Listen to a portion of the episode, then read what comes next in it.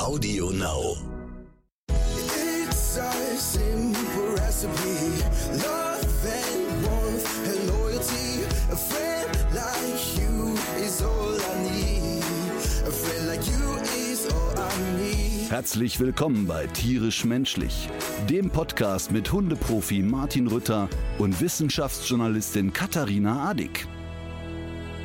Äh, wir haben ein bisschen Ärger gekriegt von RTL. Ähm, gar nicht so, wie man jetzt vielleicht denken könnte, aber wir haben tatsächlich dieses äh, Studio äh, nicht so hinterlassen, wie wir es vermutlich selbst vorzufinden wünschen. Man hat sich gewundert über weißes Pulver und Kügelchen.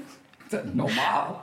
Aber genau, was hatten wir da alles, was haben wir uns da alles äh, hinter die Binde gekippt? Oder ihr beiden wart das eigentlich in erster Linie? Leni, weißt du noch, was du dir reingefeuert hast? Also, als erstes, also ich weiß nicht, ob ich das hatte, aber irgendwas, die Hunde nicht mal an der Leine ziehen, das Ja. gab's auf jeden Und wie Fall. ist es? Ziehst du jetzt noch an der Leine oder? Also ich kann das jetzt nicht so einstellen. Das Papa zieht noch an der Leine. Ja, momentan läufst du ganz gut bei Fuß. Ja. Seht ihr, hat doch geklappt.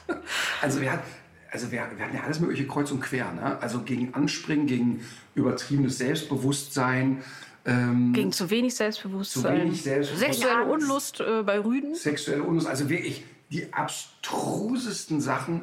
Ähm, und äh, ich habe drei Hände voll Globuli gekaut. Leni hat äh, einen Hektoliter Bachblüten getrunken und so weiter. Ähm, alle Varianten ohne Alkohol. Oder war doch viel Alkohol da drin? Nee, war nicht. Es ist ja sowieso alles auch bis zur Unkenntlichkeit verdünnt, aber Okay. in dem Fall war auch kein Alk dabei. Also Leni hätte hinterher eigentlich noch fahren können. Ich, also Leni ist auch gefahren. weil sie hatte ja jetzt auch die Globuli für gesteigertes Selbstbewusstsein. Ja, dann ist alles möglich. Ab Ja. zur Seite. No risk, no Also tatsächlich hat man sich über die Sauerei im Studio beschwert. Ja, aber nicht nur. Ähm, wir haben nat- natürlich, und das haben wir uns ja beide auch schon so ein bisschen gedacht, weil das Thema einfach sehr stark polarisiert, auch von Hörern äh, und Hörerinnen auch Rückmeldungen bekommen, die sich tatsächlich sehr darüber geärgert haben, dass wir diese alternativen Heilmethoden, wie sie so heißen, so in Grund und Boden gestampft haben. Ja, und nicht nur Hörerinnen und Hörer, sondern auch in meinem privaten Umfeld habe ich äh, von unter anderem einem Menschen, der äh, mir sehr wichtig ist, äh, WhatsApp-Arien bekommen, Ja. ähm, dass es ja wohl eine sehr undifferenzierte Art und Weise ist, ähm, das Thema anzugehen. Und Ja. für die, die die vorletzte Folge nicht gehört haben, ich hatte also einen Karton mit Bachblüten und Globuli dabei von der Firma Aniforte, die also behaupten, wenn man jetzt dem Hund die und die Kügelchen gibt, dann bellt er nicht mehr und bei den Kügelchen zieht er nicht mehr. Also Bullshit im Ja, Quadrat. ja, ja. Und das haben wir auch genauso äh, kommentiert und das haben auch die meisten Menschen so verstanden. Was ich aber gut finde ist, und auch davon lebt der Podcast und das Leben lebt davon, dass man Anregungen aufgreift. Und ein großer Wunsch war, und den würde ich hier auch sehr gerne erfüllen, dass wir nicht weiter dazu beitragen, dass äh, es diese Fraktionen gibt. Hier ist die klassische westliche Schulmedizin und hier gibt es alternative Heilmethoden plus altes Wissen geht verloren. Ja. Und, und das ist total gut, diese Anregung, denn natürlich will ich nicht sagen, dass es falsch ist. Also weißt du, meine Oma wusste noch genau, was man tut. Wenn du Ohrenschmerzen hast, gibt es eine Zwiebelwickel und wenn du Bauchweh hast, gibt es Kamillentee und ähm, es gibt viele alternative Heilmethoden. Das ist aber ja Naturheilkunde und das So. ist ja etwas ganz anderes als, als Homöopathie oder Bachblüten. Und, Und der wesentliche Unterschied ist, es gibt einen Wirkstoff und es gibt auch einen Wirkmechanismus, den man sich erklären kann. Genau, und genau das wollen wir aber hier nochmal ganz kurz aufgreifen, denn ähm, ich kann schon nachvollziehen, wenn manche Menschen sagen, das war sehr undifferenziert.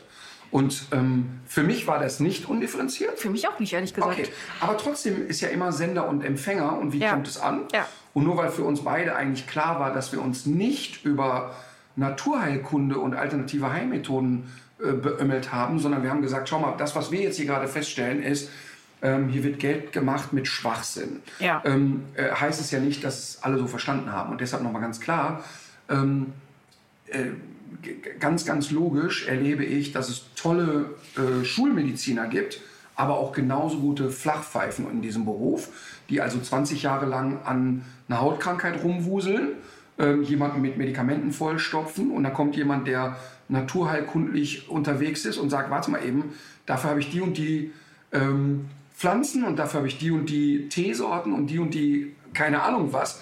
Und jetzt geht es eben weg. Das heißt, man darf eben nicht den, den einen oder den anderen Faktor nehmen und sagen, ähm, weil ich habe ja Naturheilkundler äh, kennengelernt, die dann anfangen, die Hunde auspendeln, äh, auszupendeln und wo du sagst, ey, bitte wirklich, das ist Schwachsinn. Ja. Ähm, also man muss eben genau beide Varianten sehen und sagen, wer ist gut, wer ist schlecht, geh raus und such dir den richtigen. Ja. Ähm, und das wollen wir auf keinen Fall unter den Tisch fallen Nö. lassen. Aber diese Kiste von Anni Forte, der Hund zieht nicht mehr alleine und ist morgen selbstbewusst, da würde ich auch der Marleen, ähm, weil auch einige gesagt haben, aber ey, du stopfst deiner Tochter das rein, da würde ich nach wie vor den ganzen Karton in sie reintrichtern. Ähm, die einzige Gefahr ist, dass sie danach einen Diabetes hat. Ja. Oder mich übergebe, weil es so ekelhaft ist. Aber ich finde ja schon, äh, ich finde ja schon auch interessant und das darf ja auch nicht unter den Tisch fallen. Also eine Kollegin von mir, die hat auch über die Welt der Heilpraktiker eine Reportage gemacht vor kurzem, Claudia Rubi. Und was ich sehr gut fand an dieser ähm, an diesem Film war, dass da auch die Gründe so ein bisschen rauskamen, warum Leute sich eigentlich überhaupt in erster Linie auch an Heilpraktiker wenden. Ähm, denn das, was die Leute vielen Schulmedizinern einfach voraus haben, ist, dass die Gespräche führen, Genau. dass die auf Leute eingehen, dass sie sich auch anhören, was die sagen. Und das Gespräch wird ja in der menschlichen, äh, Mediz also in der Humanmedizin in Deutschland, so wie das System gerade ist, ja eher bestraft als belohnt. Also du kriegst da als Arzt einfach viel zu wenig Geld für tatsächlich, um, äh, um solche Gespräche zu führen. Und dieses, ähm, dass man, wenn man gerade auch mit einer, mit einer heftigen Diagnose zu kämpfen hat, dass man dann da auch in diese, durch diese Gespräche auch eine Form von Erleichterung finden kann, das würde ich auch nicht abstreiten wollen. Total. Aber ich möchte trotzdem eigentlich nichts relativieren von dem, was wir letztes Mal gesagt haben, weil die Gefahr, die ich nämlich sehe, ist, dass wenn du, ähm, wenn du dich einmal diesem magischen Denken öffnest, dass du dann eben auch viele schlechte Entscheidungen für dich und andere triffst. Ich will auch gar nichts relativieren, aber ich finde die Anregung, die von außen kam, gut zu sagen, man darf nicht das eine Extreme mit dem anderen Extrem Ja. äh, vergleichen. Denn eine Sache ist ja auch klar, wenn jetzt hier jemand kommt und sagt, ähm, mein Kind hat 40 Fieber und wir haben jetzt schon mal zwei Tees und drei Kräuter probiert, das funktioniert nicht. Und wir lassen das Kind mal noch eine Woche mit 40 Fieber im Bett liegen, weil wir nicht an Schulmedizin glauben, ist das grob fahrlässig. Ja. Und genauso ist es aber auch grob fahrlässig zu sagen, mein Kind hat ein Hüsterchen und ich baller erstmal zwei Antibiotika rein. Ja, klar. Und, und das ist ja eigentlich das, worum es geht. Und deshalb kann ich schon nachvollziehen, wenn äh, die Menschen schreiben und sagen, hey, ich habe tolle Erfahrungen gemacht bei einem Heilpraktiker, ähm, eben weil ich das Gefühl habe, da hat mir jemand zugehört und der hat mit mir gemeinsam einen Weg gefunden, der die Schulmedizin nicht außen vor gelassen hat. Das ist ja auch das, worum es geht. Das eine kann das andere ergänzen und ich finde total wichtig den Ansatz, dass wir darauf achten müssen, dass altes Wissen nicht verloren geht.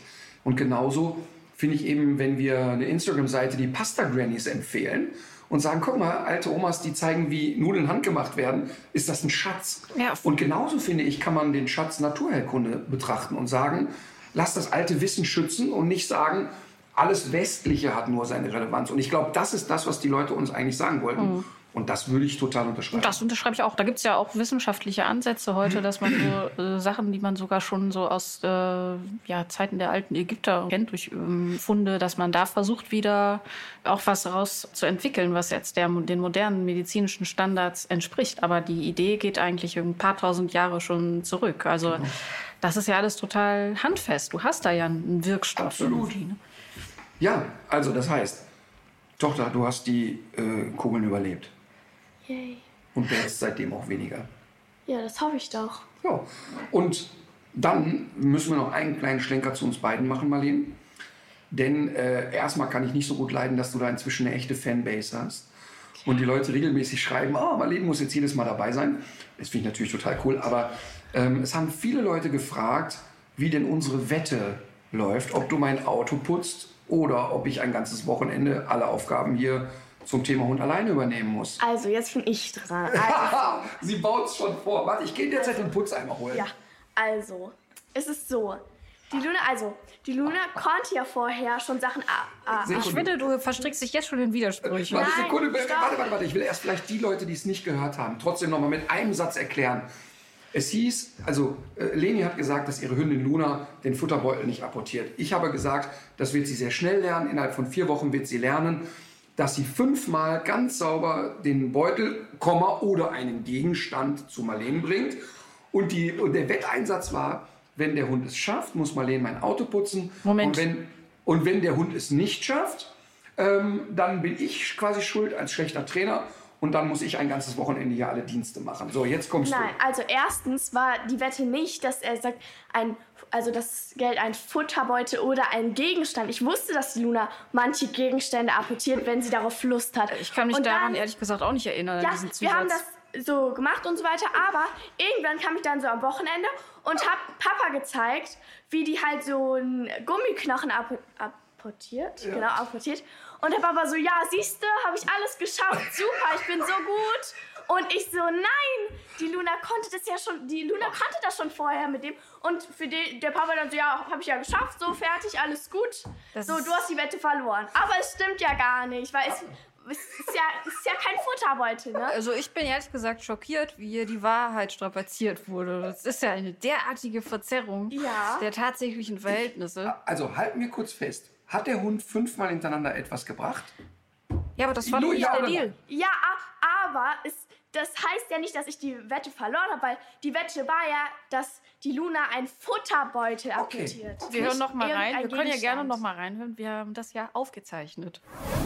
Challenge accepted. Wir werden mit Luna das Futterbeuteltraining machen und meine Theorie ist, Marleen, ich lasse mich auf eine Wette ein. Ich wette, dass wir haben jetzt, äh, weiß ich nicht was für ein Datum, ab jetzt in vier Wochen apportiert die den Futterbeutel wie eine Eins. Und zwar von fünf Versuchen fünfmal. Jedes Mal bringt sie den, ohne zu zögern und mit Freude rennt sie hin und bringt es mit Freude zurück. Wenn wir das in vier Wochen geschafft haben, musst du als kleine Strafe, ähm, was lasse ich mir mal einfallen, mein Auto waschen? Super. Das mache ich gerne. Und äh, was ist denn mein Einsatz, wenn wir es nicht schaffen? Aber du musst natürlich mitmachen. Wenn du mit ihr nicht trainierst, dann kann ich natürlich nichts machen. Aber du, du wirst aufrichtig mittrainieren. Was ist denn, was muss ich denn einbringen? Also du darfst zwei Wochenenden hintereinander, also wenn ich bei dir Ja. bin, ähm, die Luna füttern und ich da, muss nichts machen. Ich kann mich einfach in mein Zimmer legen und dann kannst du da schön aufpassen, dass der, die nicht zu dem anderen Hund rennt. Aha. Tja, Ich will mal so sagen, ich, ich, man kann es so oder so interpretieren, aber eine Sache war ja auch, wir haben gesagt, aber du musst natürlich auch regelmäßig trainieren. Wie oft hast du denn trainiert? Also, also. Ich dachte ja immer so, die Leute im Fernsehen, die dann sagen, ja, also ich habe oder halt nicht richtig re- regelmäßig trainieren, dachte ich so, ja, pff, sind die blöd oder was? Aber es, äh, Wie regelmäßig Also- hast du denn trainiert? also, also. Ich hol schon mal den Puls. Also wir haben sogar ein Wochenende oder so danach haben wir das gemacht, ne? Und dann Papa so, ja, du musst zu Hause weitermachen und so weiter. Habe ich dann auch einmal gemacht. Und dann kam Corona, da konntest du Ja, gar nicht dann, weitermachen. da, da war ich, also das geht ja auch nicht, weil das, ja, ich kam dann nicht mehr dazu.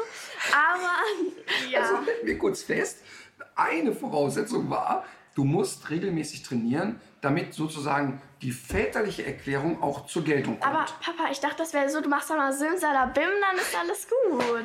Also halten wir fest, ich bin davon ausgegangen, es ist egal welcher Gegenstand. Ihr habt mich überzeugt, es ging um den Futterbeutel. Dann haben wir uns geeinigt, du musst regelmäßig trainieren, das hast du nicht so wirklich gemacht. Äh, das könnte sein, ja. Okay, also gibt es ja jetzt zwei Möglichkeiten. Variante 1 ist, du putzt genau heute das Auto. Variante 2, Nein. weil du ja nicht trainiert hast, Variante 2 ist, ich, weil ich ein wirklich außerordentlich großherziger Mensch bin, startet die Challenge ab heute vier Wochen neu. Ja, okay, also das mit dem zweiten bin ich einverstanden. Mit dem ersten nicht, weil jetzt tust du so, als hätte ich was falsch gemacht. Du, du kannst doch nicht einfach sagen, ja, okay, sie hat ja den Gummiknochen apportiert, das ist das Geld jetzt schon. Also könnte ich auch sagen, ja, Option 1, dieses Wochenende machst du alle Dienste. Wieso? Sie hat doch den Gummiknochen apportiert. Ja, aber nicht den Futterbeutel. Aber ich habe doch bei beiden Sachen, sie apportiert und du hast nicht trainiert. Eigentlich musst du das Auto von außen und von innen machen dafür. Also als dein Anwalt, äh, Marlene, würde ich dir davon abraten. Okay, wir Sieht mir nach einem Vergleich aus hier. Ah, Okay, und der Vergleich ist, wir starten heute ähm, und ab heute in, in vier Folgen werden wir hören, wir haben jetzt Folge 12, glaube ich, heute. Ja, Und in Folge 17, weil ich großzügig bin, werden wir abrechnen, okay? ja, okay. Ich stelle inzwischen den Putzeimer schon mal Papa, raus. aber auch mit Futterbeutel, ne? Ja, Merkt aber auch das? mit regelmäßig trainieren. So, Ja. also wir merken, gibt es dafür Globuli eigentlich gegen, gegen Widerspruch? Oh mein Gott, muss ich mal nachgucken. es war ein Zuhörerinnenwunsch, also von vielen, von vielen Hörern und Hörerinnen, dass wir uns auch in jeder Folge mal mit einer Rasse ein bisschen genauer beschäftigen. Ich weiß, du findest das ätzend, Ja. aber ich finde das eigentlich auch ganz gut. Ich habe zum Beispiel jetzt gerade zum Dalmatiner was Interessantes gelesen, nämlich, dass die früher. Da hat. Bitte? Nee, dass die tatsächlich früher auch, ähm, also Kutschenbegleithunde ist ja sowieso klar, darauf waren die ja gezüchtet, aber dass die auch bei der New Yorker Feuerwehr zum Beispiel im Einsatz waren und ähm, um diese Feuerwehrkutsche rumgesprungen sind, um auch, also so als lebendige Sirene einerseits, aber auch um äh, die Leute so ein bisschen wegzuhalten und so weiter. Äh, Weiß ich nicht, ehrlich gesagt, aber könnte ich mir gut vorstellen. Also, weil die sind ja wirklich sehr dynamisch, sehr temperamentvoll. Ähm, aber für die ist ja wahrscheinlich kein Unterschied, ob die eine Postkutsche oder eine Feuerwehrkutsche Ich denke es auch. Aber was ich so ein bisschen interessant fand, war, wenn man so über die Rasse liest, findet man bei denen wirklich sehr gegensätzliche ähm, Aussagen zum Thema Charakter äh, und Temperament. Also äh, auf der einen Seite kann man lesen, dass die aufgrund der, dieser, dieser Funktion, dass sie irgendwie immer den Menschen begleiten und so weiter, eher aufgeschlossen sind und äh, freundlich Menschen gegenüber. Und dann liest du aber auch, ja, das war ja auch schon ein Mittel zum Zweck, bei den Kutschen auch andere Hunde oder auch andere Tiere irgendwie wegzuhalten. Das heißt, die haben durchaus auch so ein bisschen was Wehrhaftes an sich und manche sch- beschreiben sogar eine gewisse angezüchtete Mannschärfe. Also, äh, sagen wir mal so, ich kann die Dalmatiner beschreiben, die ich im Training hatte und oder die ich kennengelernt habe und es waren natürlich äh, sehr viele, weil es gab eine echte Schwemme auch wieder nach 101 Dalmatiner und da gibt es wieder einen Kinofilm und wieder und dann plöppt das so auf. Ähm, und ich muss ja sowieso immer ein bisschen darauf achten, dass die Bilder, die ich darstelle, nicht verzerrt sind, weil zu mir kommen die Leute ja nicht, weil die sagen, der sieht so schön aus und kann schon so viel. Ja. Zu mir kommen die ja in aller Regel, wenn sie Probleme haben. Mit was für Problemen kommen denn Dalmatiner dann immer?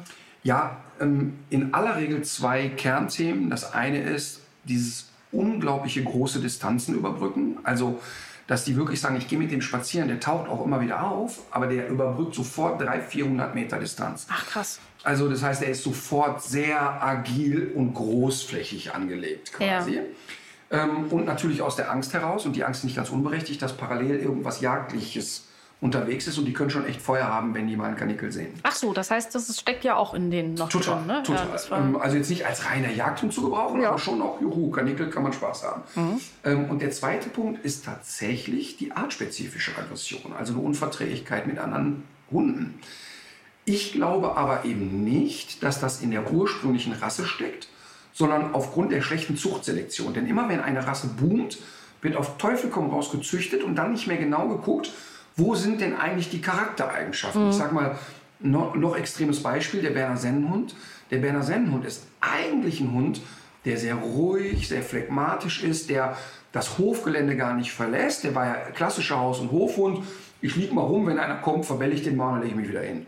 Und inzwischen haben wir beim Berner Sennenhund ja echt eine Hysterie reingezüchtet, wo wir das Gefühl haben, die Hunde sind so temperamentvoll, dass mit der Ursprungsrasse eigentlich wenig zu tun hat. Und beim Dalmatiner habe ich die Lernerfahrung gesammelt, dass in dieser Phase, wo diese Schwämme kam, die Hunde plötzlich so artspezifisch aggressives Verhalten zeigten, was ich gar nicht der Rasse so zuschreiben würde. Und ich glaube, dass das dadurch kommt. Und dann kommt natürlich noch hinzu, dass aufgrund der Selektion auf kleine Punkte, das heißt also, es sollen möglichst viele nicht miteinander verbundene Punkte auf dem Hund zu sehen sein und großflächige, äh, sag ich mal, nicht nur Punkte, sondern so wie Landkarten auf dem Hund sind rassetypisch nicht erwünscht oder bei Zuchtschauen nicht erwünscht. Das Problem ist aber, dass je weniger großflächig Punkte sind, je eher ist die Wahrscheinlichkeit auf genetische Erkrankungen. Das heißt, die Taubheit, die beim Dalmatiner weit verbreitet ist, ist sehr häufig bei den Hunden, die die einzelnen Punkte haben und nicht die großflächig schwarze Punkte haben. Und wenn man dann eben anfängt, nur noch auf einen Schönheitsideal zu züchten, hast du natürlich schnell Erbkrankheiten oder es kann Erbkrankheiten, es können Erbkrankheiten kommen, aber parallel kommen auch häufig die Verhaltensprobleme. Wenn ich den Dalmatiner beschreiben würde, würde ich ihn als einen sehr lauffreudigen Hund beschreiben, der aber zu Hause sehr ruhig ist. Der also zu Hause keinesfalls ein Hund ist, der dauernd im Kreis rennt und von A nach B springt, der also auch gewisse Genügsamkeit hat und sagt, ich halte auch mal drei, vier Tage ohne einen üppigen Spaziergang und ohne pausenloses Spiel miteinander aus, was aber nicht impliziert, dass er das regelmäßig haben sollte. Aber ich finde schon, dass der Dalmatiner eigentlich ein Hund ist, der ganz prima und gut verträglich sein kann. Und die Züchter haben sich doch ähm, wahrscheinlich jetzt mittlerweile auch so ein bisschen ähm, angepasst. Also, dass sie diesen hohen Weißanteil oder auch die Blauäugigkeit, dass dann damit eben nicht äh, in dieser Form weitergezüchtet Also wird. diese These stelle ich in Frage. ja. Also das ist leider nicht der Fall. Aber also, man kann andersrum formulieren, Züchter, man erkennt einen seriösen Züchter daran, dass eben mit diesen Hunden nicht weiter gezüchtet wird. Und die offizielle ähm, Ansage vom äh, VDH, glaube ich, ist auch tatsächlich, das machen wir nicht. Absolut, und das ist ja auch der Wunsch. Der VDH steht ja oft in der Kritik. Und wenn man sich mit den Leuten mal unterhält, also wir haben eine riesengroße Schwemme der französischen Bulldogge. Und es gibt wirklich bergeweise französische Bulldoggen. Und dann spreche ich mit dem Udo Kopernik vom VDH darüber und sage, ey, das ist doch Wahnsinn. Und dann sagt er, aber schau mal, wir haben letztes Jahr 240 registrierte Welpen gehabt und Ah. zweieinhalbtausend Neuanmeldungen in Deutschland. Also, Wo kommen die alle her? kommen die, her. Nicht über, die sind nicht über seriöse Kanäle gezüchtet. Und, und das muss man immer mal ein bisschen differenzieren. Ähm, aber das ist ja nicht nur bei diesen Rassen, das ist ja allgemein so. Und es hat in Deutschland relativ lange auch gedauert, bis man, bis da auch bei den Offiziellen sozusagen der Groschen gefallen ist und so ein Umdenken stattgefunden hat. Total viele Jahre war zum Beispiel das Kopieren verboten. Und, oder es war schon viele Jahre verboten und trotzdem gewannen die kopierten Hunde die Preise bei den Ausstellungen. Wo du eigentlich sagen musst, nein, nein, nein, nein, wir sagen klar und deutlich, ein Schönheitsideal ist das nicht mehr. Dieser Hund wird nicht prämiert. Ähm, aber du musst dir vorstellen, das ist ein Verband mit hunderttausenden Mitgliedern. Ja. Das ist ein sehr langsamer Tanker. Aber das ist wirklich langsam, weil ich habe nämlich gesehen, dass die ähm, ersten Daten zu diesem Zusammenhang zwischen Taubheit und Weißanteil, äh, dass sie schon 1896 gab. Okay, das ist wirklich sehr langsam. Ja. ja? So ein bisschen wie bei der Schweinehaltung. auch. Ja, aber da muss ich echt sagen, da äh, die beiden Koperniks, die ich ganz gut kenne, also Vater und Sohn sind ja in dem Verband äh, engagiert, die finde ich ganz toll. Die haben zum Beispiel, ich weiß nicht, vor 15 Jahren einen Mischlingswettbewerb ins Leben gerufen. Da, als sie damit anfingen, bei der, bei der Zuchtshow in Dortmund, wo 75.000 Menschen hinkommen, Tausende von Hunden prämiert werden, haben die gesagt, oh, wir machen jetzt mal einen Mischlingswettbewerb. Da Ja. war aber Untergang des Abendlandes. Die, die Züchter sind Sturm gelaufen und haben gesagt, wenn das, dann kommen wir nicht mehr, da sind wir raus, wir sind Rassenzuchtverband und so. Und dann haben die aber sehr stoisch gesagt, okay, dann gute Reise, wir machen das. Und inzwischen ist es der Wettbewerb mit den meisten Teilnehmern. Also das heißt, die, die beiden verstehen total, dass der Verband hier und da seine Zeit braucht. Ja. Aber die machen viel. Ich weiß noch, das ist auch mindestens 12, 15 Jahre her. Da haben wir uns kennengelernt und ich war ja nie im VDH engagiert, bin es auch jetzt nicht. Ähm, und dann haben die gesagt, pass auf, wir haben hier so ein Jubiläum. Wir hätten total Bock, dass du hier als Gastreferent kommst. Und dann habe ich echt verdattert in den Hörer geguckt und habe gesagt, nur zur Info, Leute, wenn ich komme, ihr wisst schon, das ist echt anders. Und dann haben die gesagt, genau das wollen wir. Wir wollen, dass Input von außen kommt und wir wollen, dass auch Leute mal kommen, die eine andere Sichtweise haben. Und das tun die auch. Natürlich ist es an vielen Stellen immer noch altbacken. Aber man merkt schon, dass so ein Umdenken stattfindet. Ja. Äh, ihr fahrt heute ja auch äh, zu einem Züchter, um euch Welpen anzugucken. Ja. Ne? Ja, guck mal, das strahlt sofort. Das Kind strahlt. Aber nicht für uns. Nee. Aber wo Ja, fahrt ihr hin? leider. Um was Ja, für, leider. und um was für Hunde geht's? Weißt du, was die sich für eine Rasse ausgesucht haben? Nee. Also es sind Freunde von uns. Ähm, die äh, Töchter der Familie sind mit unseren Töchtern äh, eng befreundet und ähm, mit dem Vater der Familie machen wir ein tolles Event. Einmal im Jahr geht es zum Vater-Kind-Zelten. Ich hasse Zelten wie die Pest, aber das ist mega. Wir fahren da auf so einen Sportplatz, alle fahren da zum Zelten und dann sind da irgendwie so 15 Väter mit keine Ahnung, 30 Kindern oder 40 Kindern und die sind wirklich von winzig klein bis zu 18-Jährigen. Super Happening. Papa, der hat gerade gesagt, dass er kein Zelt mag. Es ist auch jedes Mal danach beklagt er sich über seine Rückenschmerzen.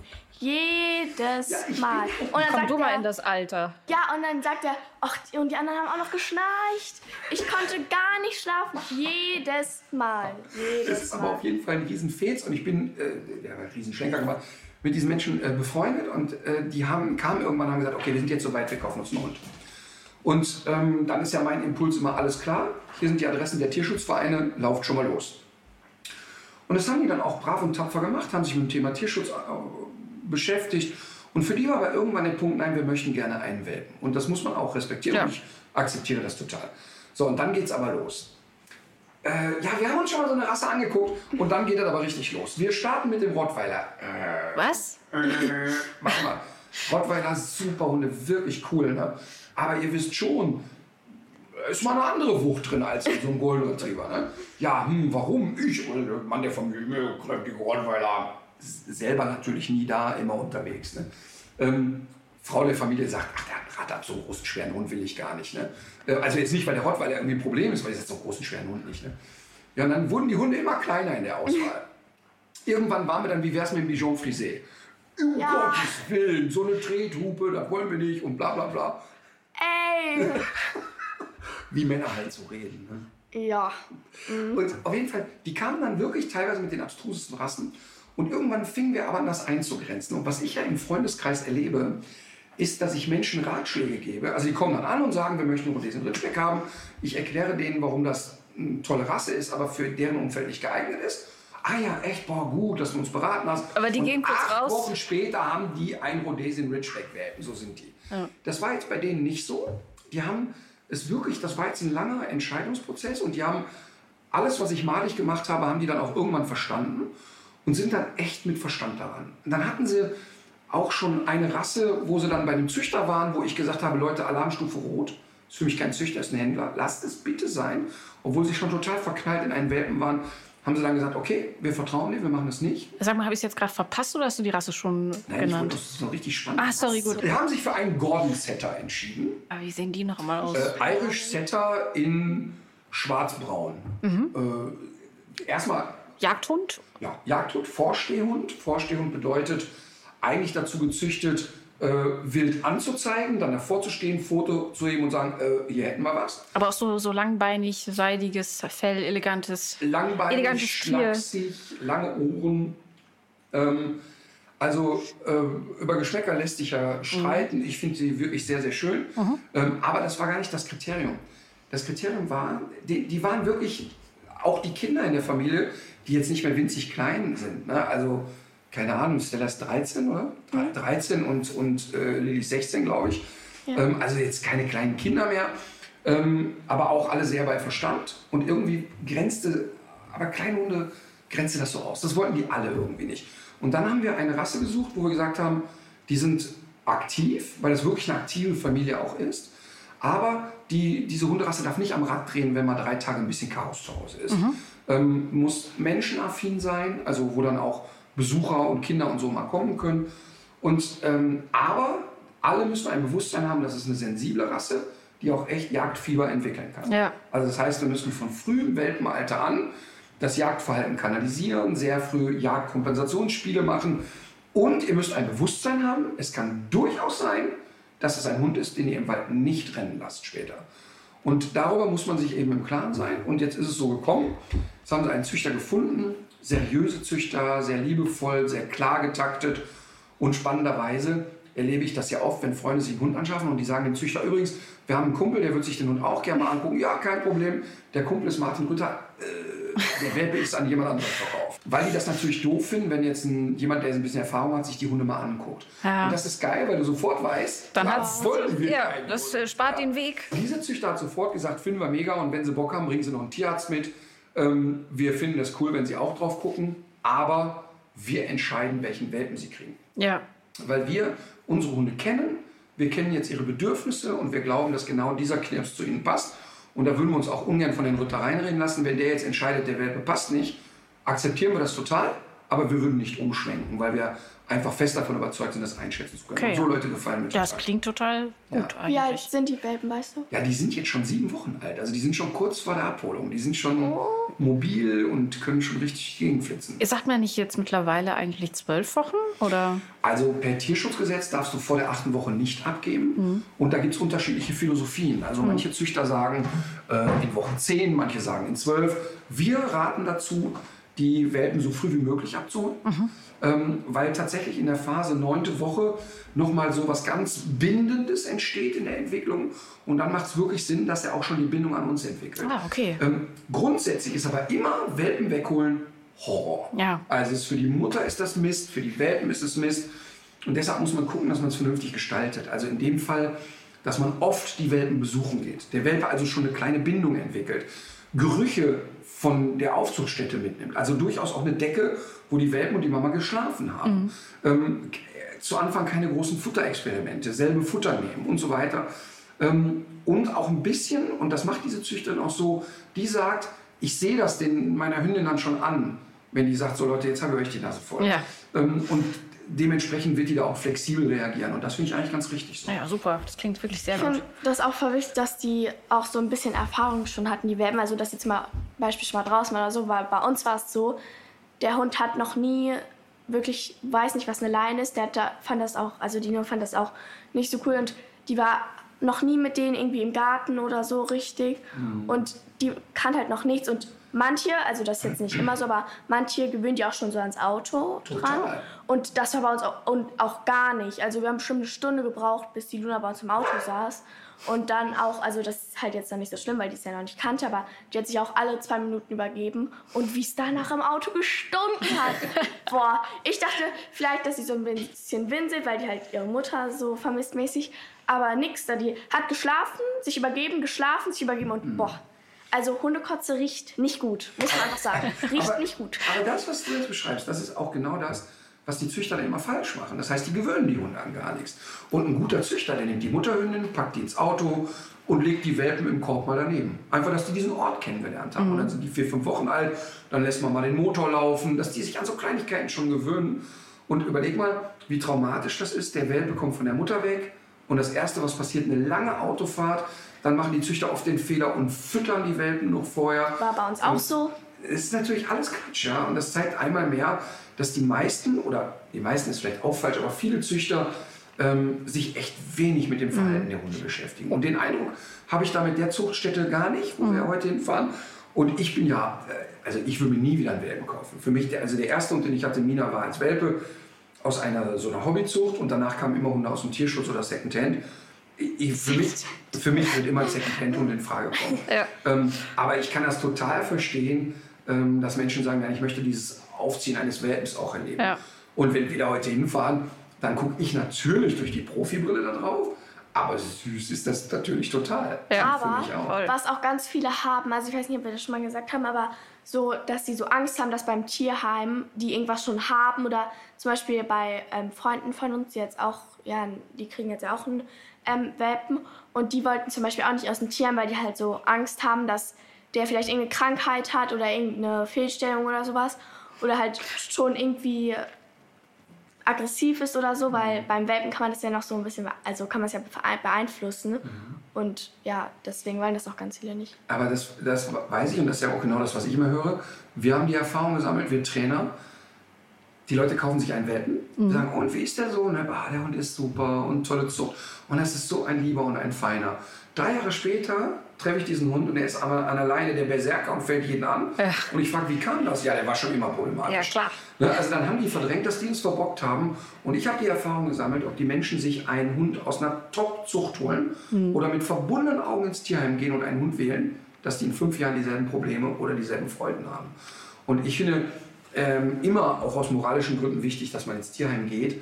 Aber man darf auch nicht den Fehler machen, das machen ja viele, die einen Hund aus dem Tierschutz haben, die verdammen jeden, der Rassewelpen hat. Ja, ja, nee. Und das darf man eben auch nicht Nee. machen. Und was ich gerade noch so dachte, mh, wenn man jetzt so guckt, was ein seriöser Züchter eigentlich für einen Aufwand hat mit einem Welpen, dann kann das irgendwie auch nicht richtig sein, wenn man den irgendwo für 400 Euro kriegt. Weil Genau du, das. das, äh, das hat seinen Preis irgendwie. Das ist ja, wenn jemand vernünftig züchtet. Ich meine, jetzt in Corona-Zeiten, die Preise sind explodiert. Da kostet jeder Welpe auf einmal zweieinhalbtausend Euro. Aber ich unterlege das mal mit Zahlen. Ähm, Freunde von mir, Alex, alle kennen den ja, alte Kumpel von mir, der mit auf Tour ist, die züchten weiße Schäferhunde. Züchten heißt, die haben alle drei Jahre einen Wurf. So. Und jetzt nehmen die, glaube ich, 1500 Euro für einen Welpen. Da schluckst du erstmal und denkst, wow, 1500 Welpen. Jetzt rechne ich mal das hoch. Jetzt haben die im Schnitt sechseinhalb Welpen. Wir sagen jetzt einfach mathematisch einfacher, sieben sogar. Sieben mal 1500 sind, so jetzt ist mathematisch, so jetzt haben wir es, viel. Es ist viel. Ein, einmal 1500 Ja. weg für den Deckakt. Das kriegt in aller Regel der Eigentümer des Rüden. ach so, genau, ja. Einmal geht weg für Tierarztkosten. Der Tierarzt begleitet die Welpen, der Tierarzt checkt alles, der steht mit Rat und Tat zur Seite. Einmal, mindestens einmal, geht weg für die Ernährung der Welpen. Mindestens einmal geht weg für die ganzen Untersuchungen und die Vorprozeduren mit der Hündin. Zum Deckakt zu fahren, zum, zur Ausstellung zu fahren, den Hund begutachten zu lassen und so weiter. Ja. Es bleiben also noch drei über. Dreimal 1500 Euro. Dann geht's los. Bist du bei 4.500 Euro und acht Wochen lang machen die nichts Ja. anderes als 13 Stunden am Tag.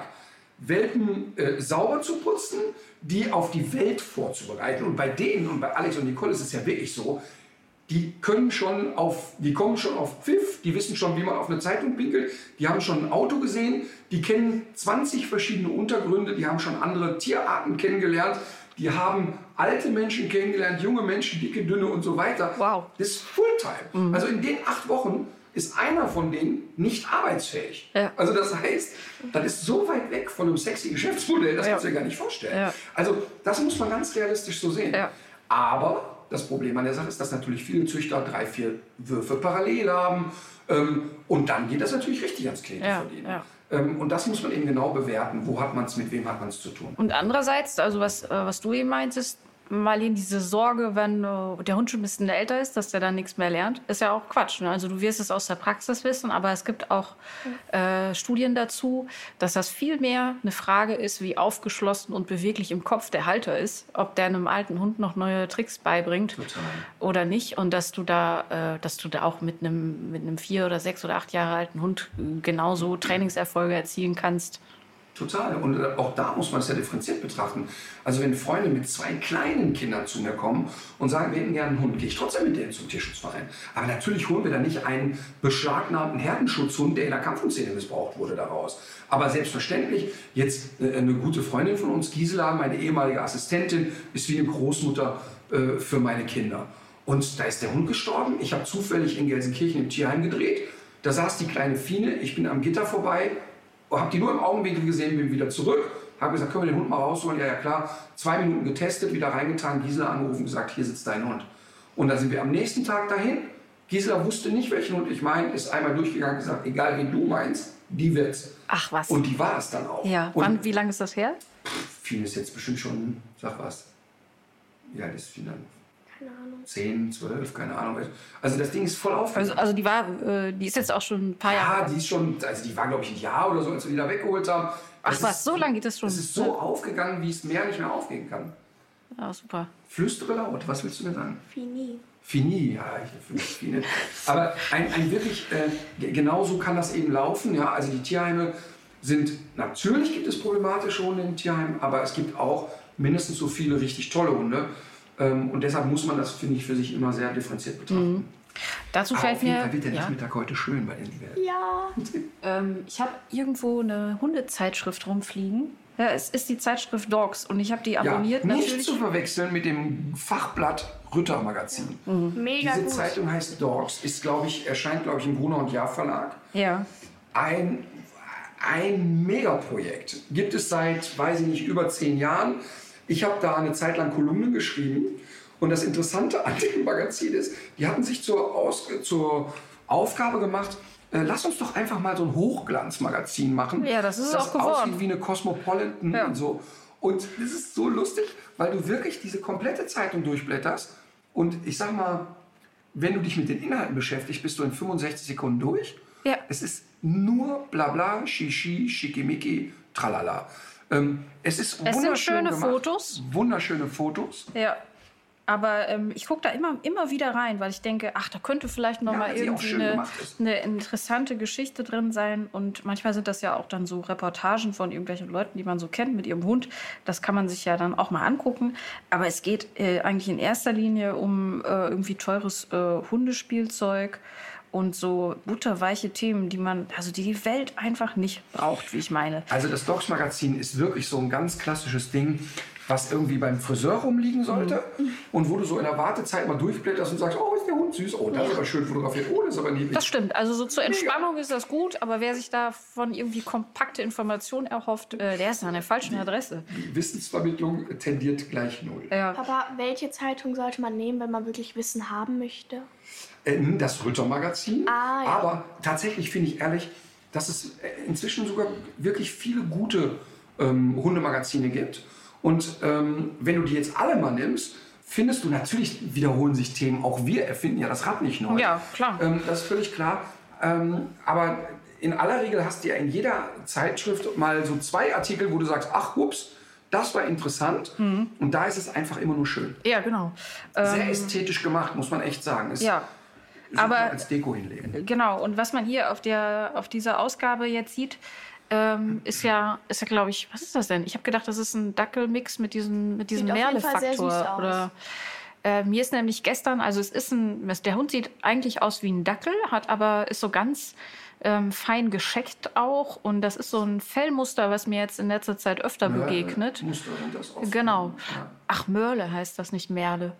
Ja das ist auch Merle. Auf jeden Fall ist mir gestern im Wald auch ein Chihuahua entgegengekommen, Ja. der so aussah. Und ich habe erst gedacht, ist ja niedlich so, aber ich habe daraufhin jetzt mal geguckt. Man sieht jetzt ja viele Welpen auf der Hundewiese so rumspazieren und auch das ist ja so ähnlich wie beim Dalmatiner an einen Gendefekt gekoppelt, der auch noch irgendwie zahlreiche andere Nachteile hat. Ist das jetzt nur mein, äh, meine Wahrnehmungsverzerrung, weil ich das jetzt in letzter Zeit dreimal gesehen habe? Oder meinst du auch, dass das zunimmt? Nein, die Möllzüchtungen eskalieren total. Okay. Und es ist wirklich eine Katastrophe. Ähm, es ist wirklich eine Katastrophe. Und ich, äh, wir müssen gar nicht zu weit ausholen. Aber ich habe ja vor kurzem wieder, ich weiß nicht auch nicht, ob wir das hier gesagt haben, da haben wir, glaube ich, über Nackthunde gesprochen. Ja. Da hat auch wieder einer geschrieben, "Äh, ich habe kerngesunde Nackthunde. Weißt du, Was hat der geschrieben? Das habe ich nicht verstanden. Ja, hat Was? kerngesunde Nackthunde. Ach so, Weil, weil, kerngesund. weil, weil, wir- weil ich ja gesagt habe, pass mal auf, Hunde zu züchten, wo klar ist, wenn du zwei Nackthunde miteinander verpaarst, werden die zu 100%iger Wahrscheinlichkeit behinderte Hunde, Hunde produzieren. Hm. Das ist doch krank. Und dann sagt ihr, nee, ich habe aber kerngesunde. Kommt aber erst im 15. Nebensatz, dass sie aber äh, zur Verpaarung natürlich einen mit Haaren dazugenommen haben. Ne? Ja, okay. Und das finde ich eine so schlimm verzerrte Wahrnehmung. Und bei den Merle-Züchtungen haben wir faktisch eine viel höhere Wahrscheinlichkeit auf alle möglichen genetischen Erkrankungen. Mhm. Letztlich ist es eine Mutation. Und beim Australian Shepherd siehst du nahezu nur noch Blue Merle. Ähm, dann häufig noch mit dem strahlend blauen Auge dabei. Äh, ist natürlich gesundheitlich eine Katastrophe. Das heißt nicht, dass jeder Merle-Hund sofort ein genetisches Problem hat. Aber was ich nie verstehen werde, ist, Warum die- das Risiko schaffen? Warum immer dieses scheiß Risiko schaffen? Weißt du, das, da gibt es keine zwei Meinungen. Die Hunde sind wirklich schön. Das ist, das ist unstrittig. Aber wenn, wenn Schönheit mein einziges Kriterium bei der Auswahl eines Hundes ist, dann muss ich mich ernsthaft hinterfragen. Und vor allen Dingen, wenn dann wissenschaftlich ähm, äh, ganz klar, also das ist ja kein, ja, ich glaube, es könnte. Alle Studien ergeben das, dass Möllzüchtungen eine deutlich höhere Wahrscheinlichkeit auf viele, viele Erkrankungen hat. Ja, also wenn man das so liest, das klingt wirklich gruselig. Bei den Reinerbigen ist es dann also Missbildung der Augen, äh, ein zu kleiner Augapfel, äh, Spaltbildungen der Augenhäute, entrundete Pupillen, Blindheit, Taubheit. Das hört sich auch gar nicht gut an. Nee. Uff, nee, das hört Und- sich gut an. Und Ja, auch ein das- deformiertes äh, Skelett, Sachen, die man dann wahrscheinlich auch gar nicht vorher, also so auf Anhieb sieht. Äh, Missbildung an den Geschlechtsorganen und dem Herzen. Und ähm, viele, die meisten, sterben sogar auch vor dem achten Lebensmonat. Und auch die Mischerbigen sind davon äh, betroffen. Also da ist der Gleichgewichtssinn oft gestört und bei 37 Prozent der Hunde, also bei jedem vierten Tier, ist der Gehörsinn stark eingeschränkt und auch da gibt es eine höhere Sterblichkeit bei den Welpen. Also eigentlich Qualzucht. Äh, Volle Pulle. Gibt's, ähm, wir geben ja immer alle möglichen Tipps, aber eins machen wir jetzt so im Vorbeilaufen und zwar Professor Dr. Achim Gruber ähm, ist ähm, Tiermediziner, Pathologe an der Uni in Berlin. Ich habe ja mal mit ihm gedreht, äh, Hundeprofi unterwegs, durften wir bei Obduktionen dabei sein, haben da Tiere zerlegt, total spannend. Hat ein Buch geschrieben, das Kuscheltierdrama. ja. Das Ach, der ist das, der man- Pathologe. Ne? Pathologe, Ja, ja. Kuscheltierdrama, das muss man gelesen haben, weil da wirklich sehr deutlich erklärt wird, warum wir Deutschen ähm, die Tiere zu Tode kuscheln wollen. Und da geht es auch um diese zu runden Köpfe, diese zu kurzen Nasen, aber auch diese verrückten Kreuzungsmöglichkeiten, die wir schaffen. Das Kuscheltierdrama Professor Dr. Achim Gruber. Ja, super. Übrigens auch ein super, super Mensch. Ähm, war eine sehr spannende Begegnung. Guter Erzähler. Wenn der irgendwo einen Vortrag hält, ruhig mal hingehen. Ja.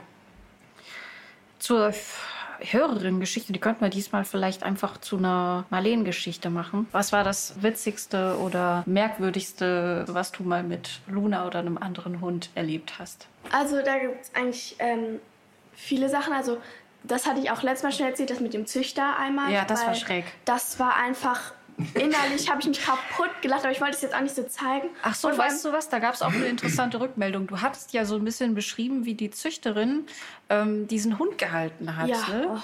oh. Und da hat eine Hörerin irgendwie gesagt, sie hatte irgendwie sofort ein Bild im Kopf gehabt, ähm, als du das erzählt hast. Und dass das, äh, dass das auch so eine Art ist, diese Hunde zu präsentieren, wenn die ausgestellt werden. Also, dass das wahrscheinlich der, dass dieser ganz andere Blick auf den, den Hund ist. Also, das sah auch überhaupt gar nicht bequem aus. Also, welchen Hund, so würde ich nicht gehalten werden wollen. Ja, so sagt man Ja. so. Und das Zweite, was ich erlebt habe, ist eine Freundin von meiner Schwester, die wohnen auch bei uns, also bei uns um die Ecke. Und ähm, die haben auf jeden Fall eine Tante und die hat eine geistige Behinderung, aber das wusste ich zu dem Zeitpunkt nicht. Auf jeden Fall bin ich mit der Luna spazieren gegangen und die hat auch einen Hund, ich weiß jetzt nicht welche Rasse, auf jeden Fall hat sie auch einen relativ großen Hund. Und die erzählt halt durch ihre Behinderung manchmal Sachen aus Nichts, die einfach gar nicht stimmen. Also denkt sie irgendwelche Sachen aus. Ich wusste das aber nicht. Und dann hat sie mir erzählt, dass gerade irgendwelche ähm, Würmer, irgendein Virus rumgeht bei den Hunden. Und ich dachte, oh nein. Und sie so, ja, dein Hund sieht auch irgendwie so aus, als hätte der das. Und ähm, der hat jetzt auch so Anzeichen gezeigt. Zum Beispiel hat er einmal genießt und das ist auch ein starkes Anzeichen. Und ich rechne ja nicht damit, dass mir jemand irgendeine Lüge erzählt, so wenn ich spazieren gehe, so, wieso soll ich mal das machen? Und habe das zwei Wochen fest geglaubt, habe meiner Mutter gesagt, ja, man soll nicht spazieren gehen, weil da gerade dieser Virus rumgeht. Ich habe, ich war fest davon überzeugt, dass das stimmt. Und sie so, ja, wer hat dir, also nach zwei Wochen hat meine Mutter gefragt, was, wer hat dir das denn erzählt? Ja. Ich so, ja, hier, die kenne ich doch, die ist doch die Tante von dem und dem. Und Mama so, ja, Marlene, das stimmt nicht, die erzählt manchmal einfach wirres Zeug. Ich so, oh, und ich habe auch, ich war danach noch einmal spazieren, ich habe auch einen, den ich gesehen habe mit dem Hund, habe ich das auch erzählt. Also, das war mir dann im Nachhinein doch etwas unangenehm. Wahrscheinlich hat die Funke Mediengruppe schon mehrere Artikel darüber geschrieben Ja. jetzt. Aber das ist sehr lustig, weil ich glaube, genauso hat sich das mit Attila Hildmann verselbstständigt. irgendwann erzählen die Leute es weiter, glauben dran und irgendwann haben wir alle den hündischen Aluhut auf. Ja, das Krasse ist ja, wenn man sowas weitergibt, auch mit dem Hinweis, dass es Quatsch ist, hat es trotzdem diese Dynamik. Deswegen so Verschwörungstheorieforscher sagen ja, Leute, redet da einfach gar nicht mehr drüber, auch nicht darüber, was das für ein Quatsch ist, weil dadurch äh, entsteht immer noch diese Multiplikationswirkung. Und gab es mal irgendwas, wo dir ein Hund, äh, einer unserer oder dein Hund total peinlich war? Gesagt hast, oh, jetzt möchte ich in Grund und Boden versinken. Also jetzt nicht einer von unseren Hunden, aber bei uns ähm, ähm, so Nachbarn, die haben halt auch einen kleinen Hund, der heißt Guccio. Und Wie heißt der? Guccio. Und der, also Den, der, wenn, wenn der Name genannt wird, kommt Piep, da piepen wir drüber. ja, Ach so, okay. oh, ja, okay. Also auf jeden Fall, ähm, der rammelt auf allem rum, was es geht. Und einmal, als sie den relativ nah hatten, bin ich da so lang gegangen. Auf einmal kam der Hund auf mich zugerast und wirklich an meinem Knie eine halbe Stunde. Ich wusste nicht, was ich machen soll. Ich kann ihn jetzt ja auch nicht wegtreten. Ne? Was, Ein Yorkshire so, Terrier. Ich wusste Das nicht, was ich ein. Yorkshire Terrier. Und dann halt manchmal läuft er halt einfach so rum und dann ähm, kam das Frauchen raus und es war mir so unangenehm, weil ich wusste halt einfach nicht, was ich machen soll. Ja. Ich, wusste, ich wusste überhaupt gar nicht, dass das deren Hund ist, weil ich wusste es noch gar nicht so. Und ich konnte den jetzt ja auch nicht wegdrehen, weil die hat, hätte das ja Ja, gesehen. vor allen Dingen wärst du gar nicht der Typ. Und es war Also mir fehlt jegliche Fantasie, dass du den Impuls hättest, den Hund so wegzuschaffen. Wie Und unterbricht dann man das? irgendwann, vor allem, der hat, Hat jetzt sie auch den noch dann den Hund weggenommen oder wie ist es denn Ähm, geändert? nee, also sie hat ungefähr den Hund um die 20 Mal gerufen, hat jetzt noch nicht so viel gebracht. Und dann bin ich halt einfach weitergegangen. Also jetzt nicht so schnell, so langsam halt. Und irgendwann hat er sich so gewundert, ja, wieso bewegt die sich denn jetzt? Und dann hat er so verwirrt geguckt, hat gemerkt, dass da ja das Frauchen steht und ist dann dahin gelaufen. Aber Was steckt eigentlich dahinter, hinter dieser Rammelei? Also bei ihm ist es jetzt tatsächlich, dass der ähm, völlig gesteigert sexuell frustriert ist. Ähm, aber ein Aufreiten kann auch eine einschränkende, dominante Geste sein. So nach dem Motto, ich entscheide jetzt mal, ob du dich bewegst oder nicht. Das tun also zum Beispiel auch zwei Hündinnen untereinander oder eine Hündin bei einem Rüden oder zwei Rüden untereinander, wo es um eine Bewegungseinschränkung geht. Also es ist im Rudel immer ein großes Privileg, sich frei bewegen zu dürfen. Das ist äh, übertragbar auf jede soziale Gruppe übrigens.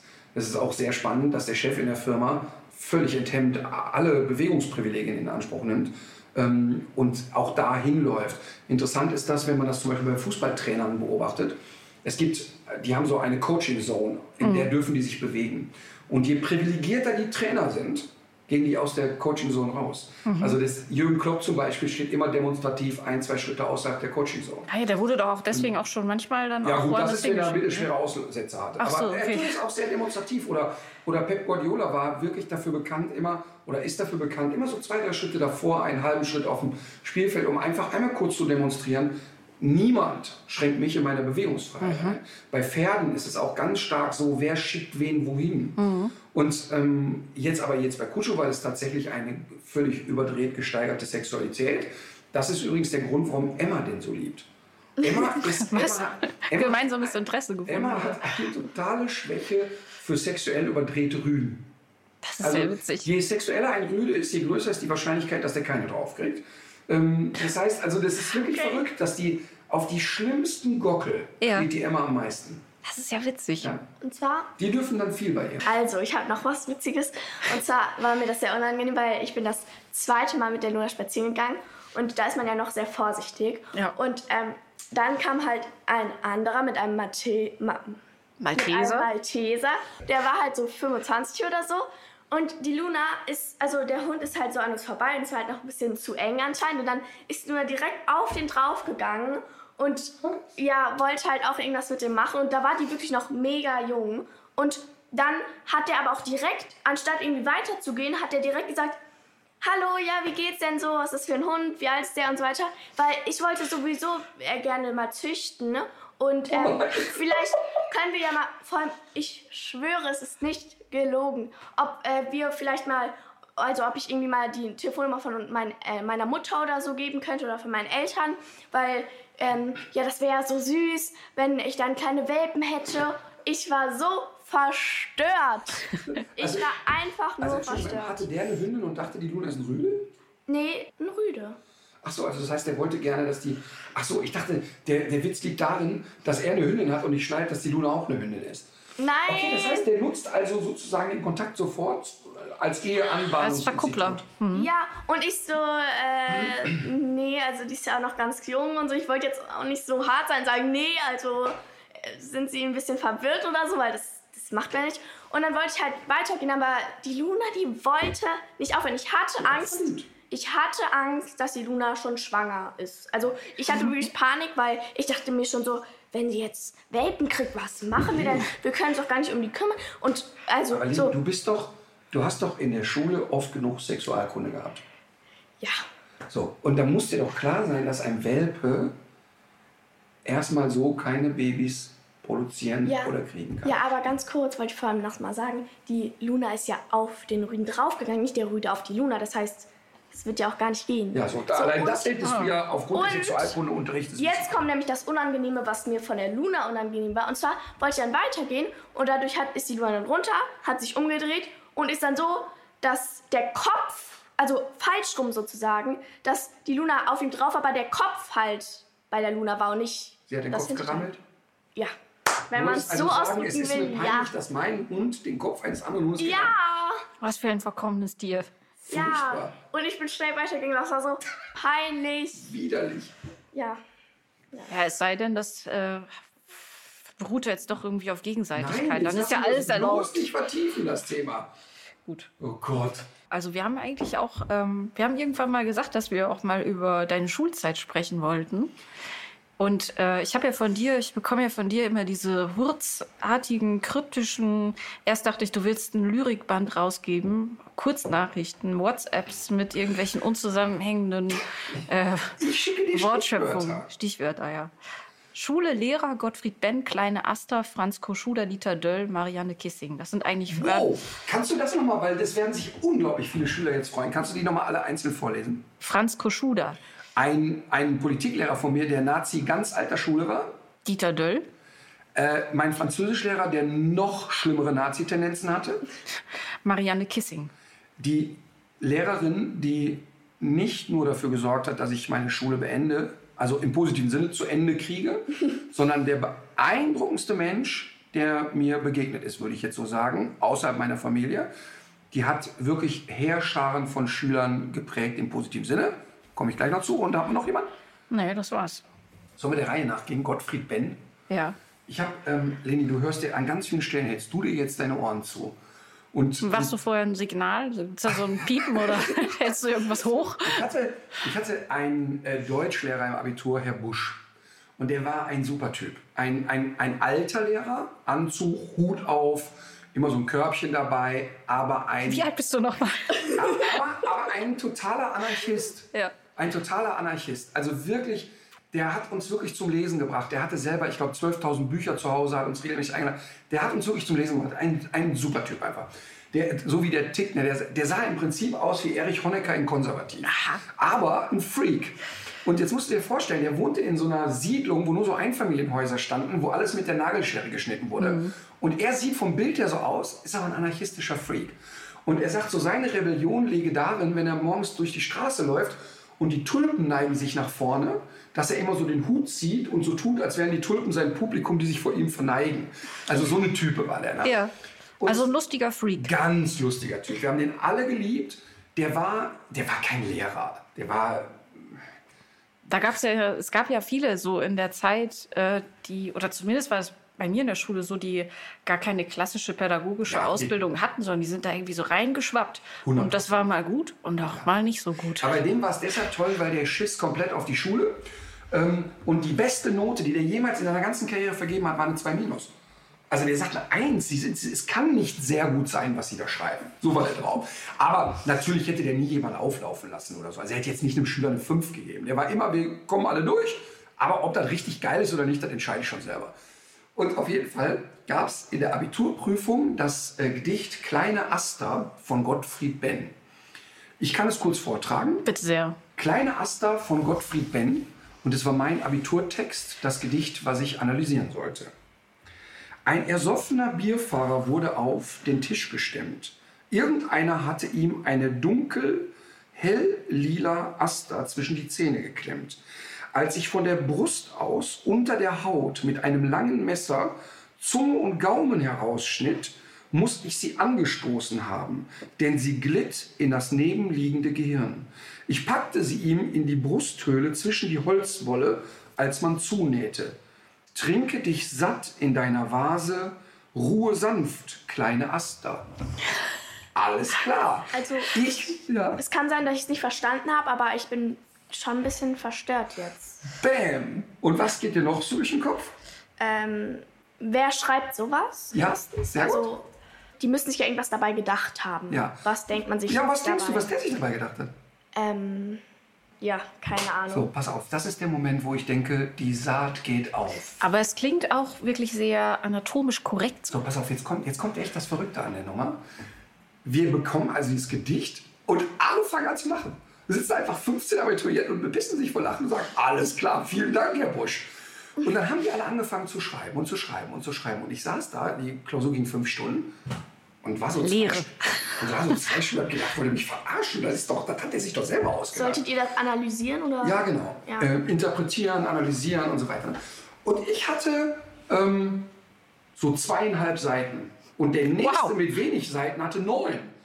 Ähm, Du hattest zweieinhalb ich hatte Seiten. zweieinhalb Seiten in meiner Abiturklausur. Und äh, weißt du doch, was du da geschrieben Das hast? weiß ich sogar noch sehr gut, weil ich mich auch Jahre nach dem Abitur mit Herrn Busch noch mehrmals darüber unterhalten habe.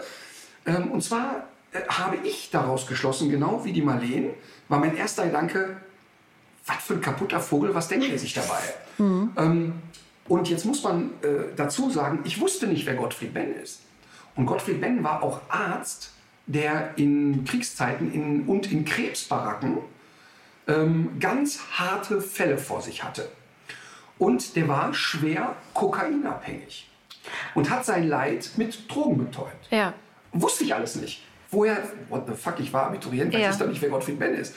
Und äh, habe das also in der Klausur geschrieben, dass ich völlig verstört bin über das, was ich hier lesen muss. Und die einen nennen das Kunst und ich nenne das, dass da jemand unglaublich verwirrt sein muss, emotional, total durch den Wind. Und wenn ich es nicht besser wüsste, könnte ich mir nur vorstellen, dass so ein Gedicht nur unter schwerstem Alkoholeinfluss oder Drogenkonsum entstanden sein könnte. Und das und das könnte ich mir vorstellen, könnte das Thema sein. Und habe genau wie du gesagt, es wirkt anatomisch so präzise. Und irgendwie wirkt derjenige, der das geschrieben hat, wie jemand, der sich auskennt mit Menschenkörper und so weiter und so fort. Und habe im Prinzip eins zu eins Gottfried Benn erkannt und aber auch überhaupt kein Deal daraus gemacht, dass ich überhaupt nicht bereit bin, jetzt eine Analyse mir aus den Rippen zu saugen, weil das für mich einfach ein Kauz ist. Das habe ich auch echt alles so geschrieben. Und ich wusste genau, das ist ein hohes Risiko. Ich weiß aber auch, dass der Herr Busch weiß, der Ritter hat jetzt nicht groß Schnauze, er Ja. schreibt einfach mal, was er denkt. Und hier I am mit 3 plus die beste Abiturklausur in diesem Kurs. Mit zweieinhalb Martin Seiten. Ich weiß wieso. Ja. Ich weiß wieso. Bam. Ich weiß wieso. Ja. Und zwar nicht, ich glaube, den Inhalt, den hat, dafür hat er sich nicht interessiert. Entweder lagst du ganz oben und er hat einfach durchnummeriert und die Laune wurde immer schlechter, ist er immer schlechter Noten gekriegt. Oder es gibt ja auch so das Gerücht, dass Lehrer immer keinen Bock haben, den ganzen Mist zu lesen. Und Würfeln. wenn jemand, nee, wenn jemand halt was Kurzes schreibt, kommt das halt gut an, weil die dann nicht so viel Zeit Ja. äh, drauf. Äh, das klingt für mich alles sehr plausibel. Was Aber sagst. weißt du, Ja. was er wirklich gesagt hat? Und das fand ich so cool. Der hat wirklich gesagt, ja, das stimmt. Eigentlich hat er die echte Aufgabe nicht gelöst. Aber alles, was er gesagt hat, ist genau auf den Punkt, präzise, ist gut formuliert, ist auch ja, viel Wahrheit. Und es war so lustig. Also Gottfried Benn, Ruhe sanft, kleine Aster. So, wen hatten wir noch? Ähm, warte. Franz Koschula bestimmt. Jo. Franz Koschula, muss man sich vorstellen, Franzani-Gymnasium Duisburg-Homberg. Damals kein sozialer Brennpunkt, aber auch nicht schickimicki. Man war ja immer so mit Rabauken in einer Klasse. Und Franz Koschula war äh, jemand, der den Krieg noch erlebt hat und das aber immer mit großer Freude erzählte und seine Kriegsverletzung am Bein zeigte. Oh Gott. Also das heißt, du hattest, und, und übrigens, by the way, Politiklehrer. Und der haute ein rechtes Ding nach dem anderen, knüppelte er raus. Ne? Und du wusstest so mit 12, 13, wenn du die Hausaufgaben nicht hast, du musst einfach nur noch mal kurz vorm Adolf eine Frage stellen. Also du musstest nur sagen, Herr Koschüler, wie war das damals im Krieg? Und dann brachen alle Dämme. Dann aber richtig so, ne, der Russe kommt und tralala, also dass wir da keine Truppenübung gemacht haben, war echt alles. Und der krempelte sich also regelmäßig das Bein hoch, zeigte seine Verletzung, also die Hosenbein hoch, zeigte seine Verletzung. Und der Typ war so drauf, dass der innerhalb von drei Sekunden mit der Klasse so überfordert war oder mit Schülern so überfordert war, dass wir uns in die Ecke stellen mussten, wenn du was gemacht hast, mit dem Gesicht zur Wand. Und der, und der Große, du hattest aber keine Angst vor dem. Man hat den einfach nicht für voll genommen. Du Ja. wusstest, das ist ein Kriegsopfer.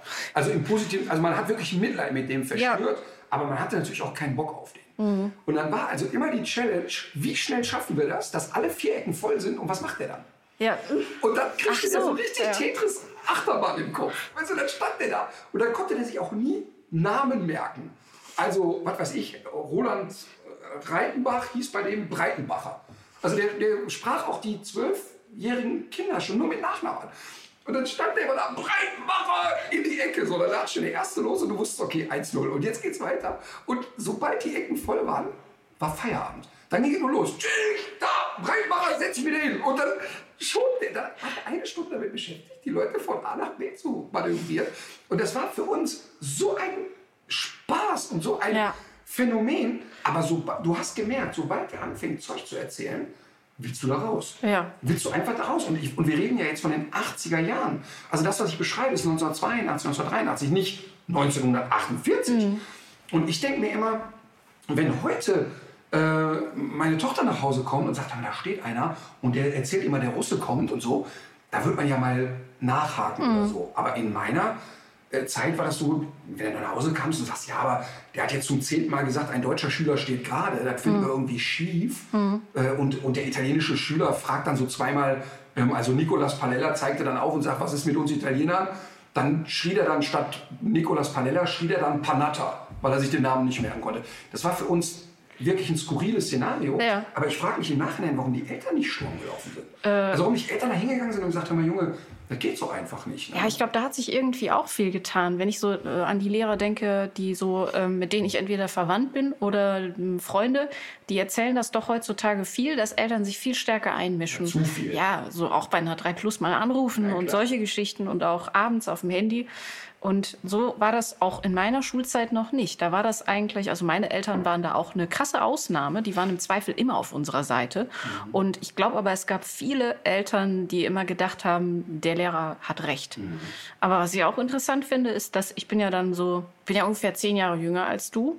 Und ich habe ganz andere Lehrer kennengelernt. Also ich habe wirklich das genaue Gegenteil kennengelernt. Und wenn ich mir das jetzt so überlege, welche Generationen die abgelöst haben, ist das auch kein Wunder, dass wir wirklich in in, jeder, in jedem Schuljahr, in jedem Schulfach Nationalsozialismus hatten. Und äh, ich habe ganz viele große blinde Flecken, so im Bereich Geschichte, aber auch in anderen Bereichen, einfach weil das immer damit gefüllt wurde. Das war Weil so eine. es immer über Nationalsozialismus geht, Ja. was ja erstmal ein total wichtiges, gutes Thema ist. Ja. Und, und alle sollen da bitte die Augen aufhalten. Genau, aber das war vielleicht auch so eine Form von äh, Überkompensation, was dann da stattgefunden hat. Total. Und ich finde das ja auch, das, es, gibt, es, gibt, es ist eigentlich die Hauptaufgabe von jedem Geschichtslehrer bis heute, weil das, was schon mal passiert ist, das kann auch wieder passieren. Und wir sehen es ja auch heute, was äh, los ist, wenn du, ähm, ja, wobei ich mich manchmal auch frage, wie es überhaupt so weit kommen kann, weil die meisten Leute, die jetzt auf diesen Demos unterwegs sind, hatten ja auch Geschichtsunterricht. Ja, wenn Aber es, wie Höcke Lehrer ist. ja, genau. Aber Höcke ist, ein, ist glaube ich, heutzutage in der Lehrergeneration eine Ausnahme. Total. Und das muss man auch ganz klar sagen. Und ähm, auf dieser Schule waren aber drei, vier von diesen Kandidaten. Und der Französischlehrer Dieter Döll, den ich hatte, Mhm. ähm, dem hätte ich zu jeder Zeit zugetraut, dass dem Schüler eine ballert. Es ist nie passiert, aber wir hatten vor dem richtig Angst. Französischunterricht, dann sah der Mann schon sehr bedrohlich aus. Der war sehr wuchtig, sehr laut. Der war äh, Konrektor und der hat wirklich geschrien, dass dem die Adern aus dem Hals kamen. Da musstest du im Französischunterricht einen französischen Text vorlesen. Und dann stand er mit dem Klassenbuch vorne und hielt das schon hoch. Und sobald du einen Aussprachefehler hattest, knallte der mit aller Wucht den, den, das Klassenbuch darauf. Und du Auf den, auf den Menschen. Nee, nee, auf dem Tisch. Aber, so. du, aber du standest da und wusstest, so jetzt, jetzt ein, eine Betonung falsch und da bricht die Hölle los. Aber weißt du, was ich eben so spannend finde, ist, ich war ja ein sehr schlechter Schüler. Also er ist ja keine Koketterie und auch nicht lustig. Ich hatte in der achten Klasse im Halbjahreszeugnis 8, 5 und 2 Sechsen. Und das kam ja dadurch, dass ich mich wahnsinnig gelangweilt habe und die Schule nicht für voll genommen habe. Ich habe gar nicht so viel geschwänzt. Ich war ziemlich gerne da und fand das alles wahnsinnig lustig. Ähm, Und mir war einfach immer der Ernst der Lage nicht klar. Und ich war auch immer in jeder Klasse, in der ich war, total gern. Aber um mal zu gucken, wie mein Fokus so war. Ne? Ich bin dann in der achten Klasse das erste Mal sitzen geblieben. Und das Einzige, was ich nur dachte, boah, jetzt muss ich dafür sorgen, dass ich bei Stefanie Bundesmann in die Klasse komme, weil ich total verknallt in die war. Und dann ist man wirklich ernsthaft am letzten Tag, wo es klar war, du bleibst sitzen, direkt mit dem Zeugnis zum Direktor. Herr Dörnmann, wirklich, ich muss in die B, da ist die Stefanie Bundesmann, ich kann nicht. Das hast du dem auch noch gesagt? Ja, aber ich habe dann gesagt, die, die wir kennen uns und die hilft mir beim Lernen. Ach so. Ich konnte ja nicht sagen, und die riecht so gut. Ja, das ging ja nicht. Aber weißt du, und dann war es auch noch so, dann sind wir mit mehreren Rabauken sitzen geblieben und dann habe ich auch mal gesagt, gucken Sie mal, die anderen wollen in die C, dann komme ich da nicht wieder in den Strudel. Und die haben natürlich dann, weißt du, der, Max ist dann hingegangen, ich will bei Jeanette Schulze in die Klasse. Also alle mit der gleichen Motivation unterwegs. Und das ist ja eigentlich auch ein bisschen abstrus, dass man mit 13 so wenig über ich hat, dass Ja. man sagt, ey, scheiße, du bist jetzt drin geblieben, wie geht's denn weiter? Und das ist einfach aufgrund der Erziehung meiner Eltern, meiner Eltern, weil es da keine Erziehung gab. Also es wurde auch nicht besprochen, so, wie geht's denn jetzt weiter, was machen wir als nächstes oder so. Aber, Aber selbst wenn du das gehabt hättest, äh, kann das aber auch, auch irgendwie im Alter sein, wo das einfach nicht möglich ist. aber ist, äh, es hat, bei mir ging es ja durch bis 25. Also ich musste mir das ja wirklich hart erarbeiten, Ja. dass man so ein paar Spielregeln einhalten muss. Im Ja. Aber die Schulzeit war, obwohl ich so schlecht war, ich bin ja dann auch zweimal von der Schule geflogen und musste wechseln und so weiter, dann wurden wir hinterher auf verschiedene Schulen verteilt. Wir durften dann zu sechs nicht mehr auf dieselbe Schule und so ein Mist. Das war halt sehr extrem, aber es hat unglaublichen Spaß gemacht. Also ich weiß noch alleine, du musstest, wenn du Französischunterricht hattest, musst du das Klassenbuch während der Stunde in den Lateinunterricht, damit der Lehrer da auch unterschreiben konnte. ja. Was für ein Schwachsinn, aber es musste. Ja, so, wer bringt das Klassenbuch rüber? Und ich immer, gib her, gib her, weil ich wusste, in der Parallelklasse ist der Alex. Und die haben schon da gewartet, jeder drei Stücke Kreide in der Hand. Und dann war die Wette, wie viele Kreidestücke schieße ich mit dem Klassenbuch zurück, wenn ich da reinkomme. Da, da, da fragst du dich doch, Ja. wieso unterbricht keiner so einen Kreislauf?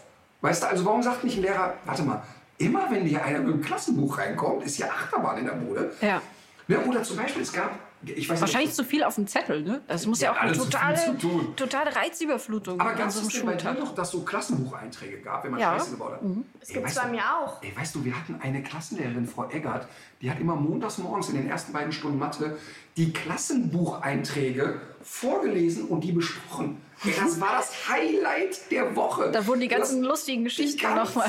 Woche hast du darauf hingearbeitet, schöne Klassenbucheinträge zu Ja. Wenn dann kam, werde ich nie vergessen, Marc Falkenburg macht sich über das Nasenbluten seines Bruders lustig, indem er dazu Weihnachtslieder singt. Was ist das denn bitte für ein Geschenk? Wie doof muss Lehrer sein, sowas einzutragen? Ja. Und das war, das, das war Abenteuercamp. Und dann musste ich ja, bin ich ja immer von diesen Gymnasien weg. Und dann war hinterher der Punkt, so jetzt ist Feierabend mit Gymnasium. Jetzt musst du auf eine Hauptschule. Und das war so, äh, wie jetzt? Warum? Ja, klar, weil die Leistung stimmt nicht, dein Verhalten stimmt nicht. Im Gymnasium bist du nicht qualifiziert, musst jetzt auf eine Hauptschule.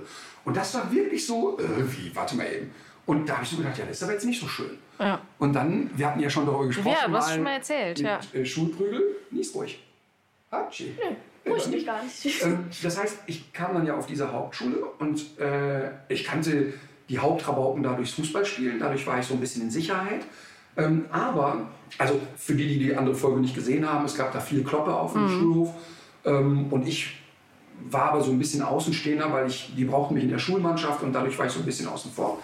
Aber da lernte ich eben Marianne Kissing kennen und das war die Lehrerin dort. Marianne Kissing-Stolz und der, so einen Lehrer hatte ich überhaupt noch nie gesehen. Die sah aus wie Annie Lennox, du, allerdings in dunklen Haaren, immer so ein Leoparden-Catsuit an, die, die Haare links und rechts wegrasiert und absolut stärkste Kettenraucherin. Also das Welches heißt, Fächer? Kann ich mir so gut ja, vorstellen. ich hatte bei der Deutsch und Sport, Ah ja. Deutsch und Sport und ich glaube auch noch Geschichte oder so. Ähm, aber auf jeden Fall einfach, du kamst da rein und die wusste sofort, mit wem habe ich es hier. Und, und da war, die hat in den ersten drei Wochen sofort die Spielregeln zwischen uns festgelegt. Das war, das war so faszinierend. Du kamst da rein und alle sagten schon, ey, hier mit der Kissing, ne, brauchst gar keinen Stress anfangen, läuft nicht. Ne? Und dann ist ja in dem Alter, ach echt geil, mal gucken, wie weit es geht. Und, und die, war, die war so klar und so streng, aber so gefühlvoll mit den Schülern, dass du die sofort geliebt hast.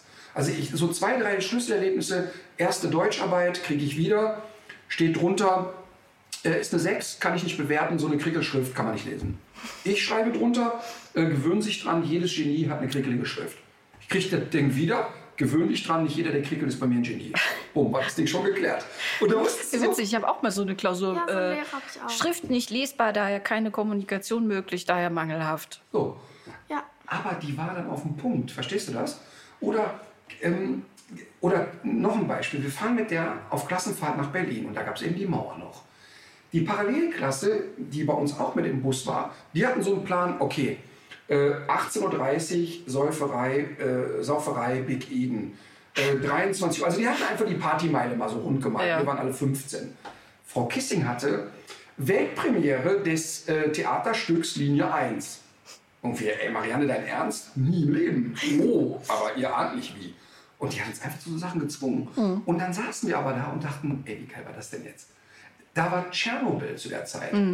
Da, wir wussten nicht, was da passiert ist. Und sehen eine riesen Demonstration.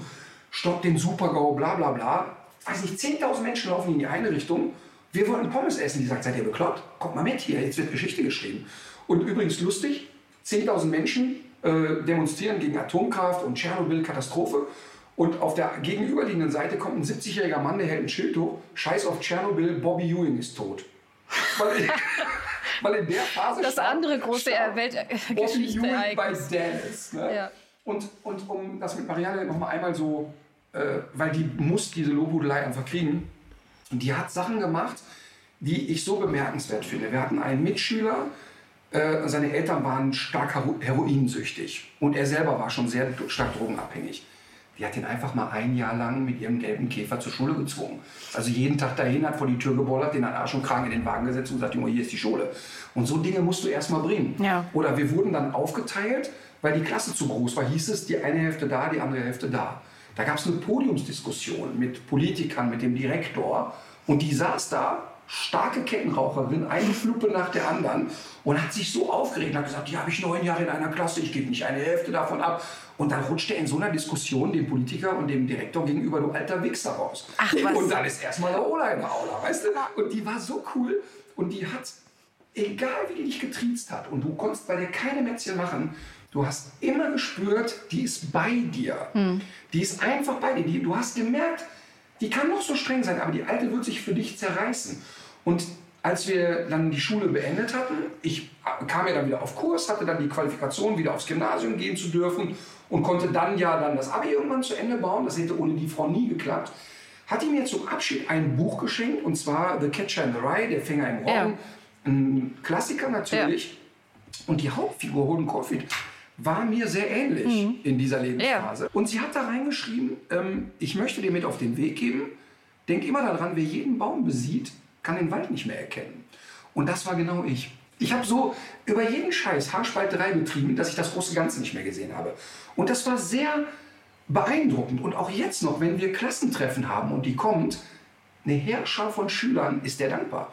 Und das, das, weißt du, so muss eigentlich Lehrer sein. Die hat sich ja offensichtlich auch für jeden Einzelnen interessiert. Das ist ja irgendwie schon. Ja, und die, ach, weiß ich nicht, die hätte, die, die hätte mir auch eine geknallt.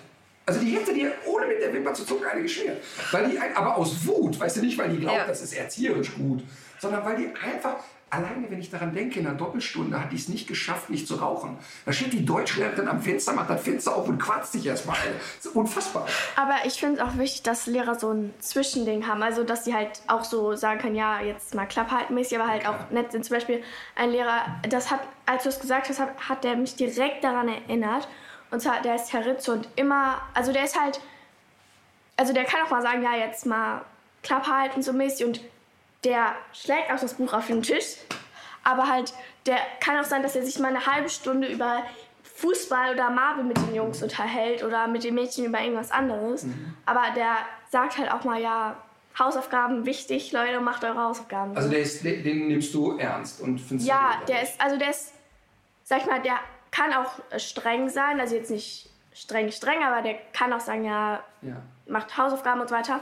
Aber halt, der hat halt so ein Zwischending, dass halt, es gibt keinen in unserer Klasse, der den nicht so sympathisch findet oder freundlich und so. Und das aber auch bei ganz vielen Lehrern bei uns so. Aber warte mal, ich will noch mal eben kurz nachfragen. Das heißt, ihr mögt den, aber ihr erkennt schon auch, dass der klare Regeln hat und dass er streng sein kann. Ja, also es kann ja, also bei dem ist es halt, man muss, er- also der muss immer aufpassen, dass nicht zwischen dem, wenn er mit den Jungs zum Beispiel oder mit irgendjemand anderes über Fußball redet, dass dann nicht zu dem alle reden und es wird laut, es wird lauter und so weiter wird, sondern wenn er merkt, okay, jetzt murmeln alle, weil ich gerade mit denen über Fußball rede, dann hört der auch auf. Aber also der versteht, wo die Grenze ist, sag ich mal. Okay, dein Tipp der Woche. Ähm, ja, habe ich sogar. Ich habe ihn richtig gut vorbereitet, nämlich. Und zwar ein Film, der heißt Dinner für Spinner. Also der beste Film, den ich je geguckt habe. Also jetzt nicht der beste ever, aber so von dem Themenbereich, sag ich mal. Und zwar habe ich ungelogen mit meiner Mutter, den in einer Woche habe ich den viermal geguckt. Und das ist schon, finde ich, eine Leistung. Das, ähm, da geht's, also ich kann kurz das vorlesen. Soll ich das vorlesen? Nein. Kurz? Also da geht es darum, dass ähm, es halt einen Mann gibt, der halt einen Job hat und der, dem wird halt die Chance angeboten, dass er halt ähm, eine höhere Besetzung kriegt oder wie es heißt. Und halt dafür muss der halt zu so einem Dinner kommen und einen Idioten mitbringen. Und jetzt, Ja, Nicht alles- ja, ich weiß, alles, ich weiß. Ich wie heißt es das denn nochmal, das ich, Wort? nicht alles Spoilern, spoilern. Spoilern. Ich hab War das-. Ja, Moment, ich hab das. Ich hab das im Hinterkopf. Und der soll auf jeden Fall jemanden da mitbringen. Und der Sinn ist halt, dass die sich dann darüber lustig machen, über den, die die mitbringen. Und jeder bringt einen mit und dann sollen sie sich halt darüber lustig machen. Und Das ja, hört sich schon Punkt, super Punkt, an. Punkt. Dinner für Spinner. Ja, klingt großartig. Äh, Lou wie Loser ist eine Miniserie im ZDF. Ähm, Habe ich äh, entdeckt, weil ein Bekannter von mir dazu den Soundtrack beigesteuert hat und ich finde es richtig gut. Schön gedreht, interessant erzählt, äh, sehr gut besetzt, ähm, richtig gute, schöne Produktion. Ich möchte eine Serie empfehlen, The Mopes. Ähm, in der Serie spielt Nora Tschirner die Depression. Also nicht sie hat eine Depression, sondern ein ehemals erfolgreicher Musiker entwickelt eine Depression und Nora ist diese mittelschwere Depression. Kommt also nachts immer zu ihm und flüstert ihm ins Ohr, wie wertlos er ist. Ähm, Nora Tschirner hat ja kein Geheimnis draus gemacht, hat ja Interviews dazu gegeben, hat viele Jahre selber äh, unter einer Depression gelitten, hat das inzwischen im Griff und spielt da auf so eine lustige und klare Art und Weise äh, eine Depression, die personifiziert ist. Und das Lustige ist, dass sie ja sehr uneitel ist und sie sieht wirklich in der Serie aus wie die große Schwester von Karlsson vom Dach. Alleine deshalb schon muss man es gucken. Aber es ist kein flapsiger Umgang mit dem Thema Depression, sondern ein wirklich sehr klarer. Und ich finde, äh, was ich an The Mopes wichtig finde, äh, dass solche psychischen Erkrankungen so ein bisschen enttabuisiert und entmystifiziert werden. The Mopes. Okay, dann brauchen wir noch drei Tracks für unsere gedachte Playlist. Wer fängt an? Ein Lieblingslied. Ich habe keine Ahnung, wie man das ausspricht. Sag Warte, ich warte gleich. ist es vielleicht das? Nein. Findest du das auch so schrecklich?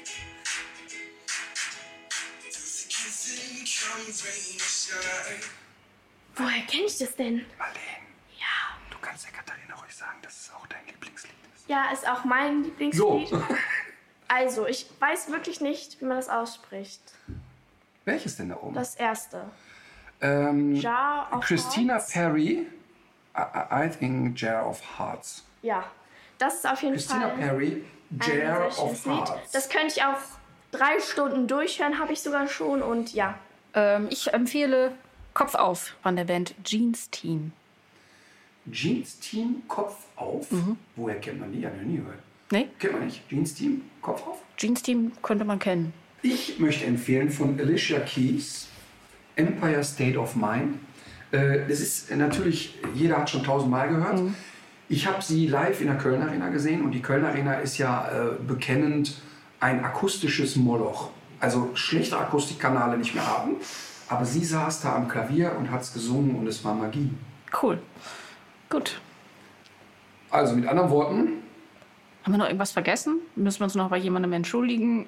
Hm, mir fällt nichts ein, nein. ja dann, legt euch wieder hin. Legt, euch wieder hin. It's